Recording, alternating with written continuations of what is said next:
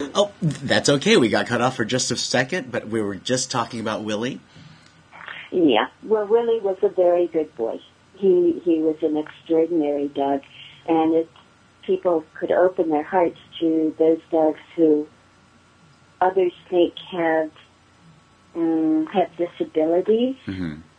and they would find that they make up for it in many other ways.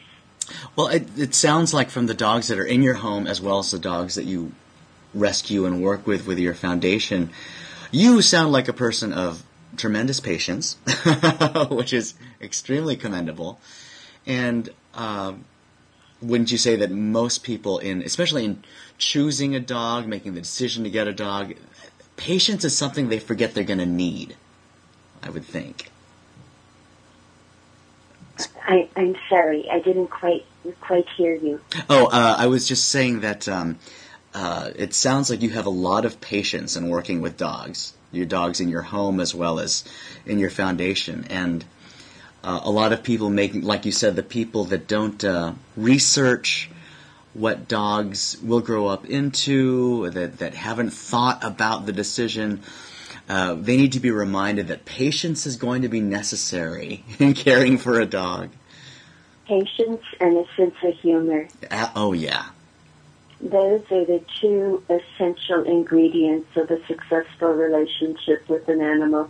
that's true. Maybe with a person too, come to think of it. you have to think of it. right. Well, finally, uh, we because you are uh, you had mentioned the internet and how much simpler it's made um, certain aspects of, of this work. Do you have other uh, websites that you'd like to go to, or that uh, or pet related links that you'd like to recommend to all our pack people out there? Well, certainly I like yours. Well, that's wonderful. Thank you. Thank you. And Pet Finder is a real plus. Yes, it is. Mm, But I'd also like to mention that WholeDogJournal.com, Which one was that? I'm sorry.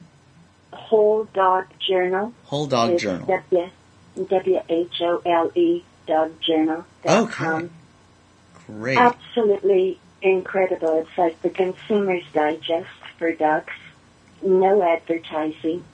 Um, wonderful training tips, and they do studies of the various dog foods and tell you what and why and why not with each one, as well as with dog beds and harnesses and and seat restraints. It, it's it's a really a wonderful, wonderful website, and you might tell your listeners that it's if they want to sub- subscribe to Whole Dog Journal, it's less expensive to do it on the internet than Oh. it is to answer their advertising. That's a great tip. Th- This is we'll we'll post these links um, uh, on our on our website as well, and that is a wonderful resource to know about. I, I had not heard of it myself, so thank you. Oh, you'll love it.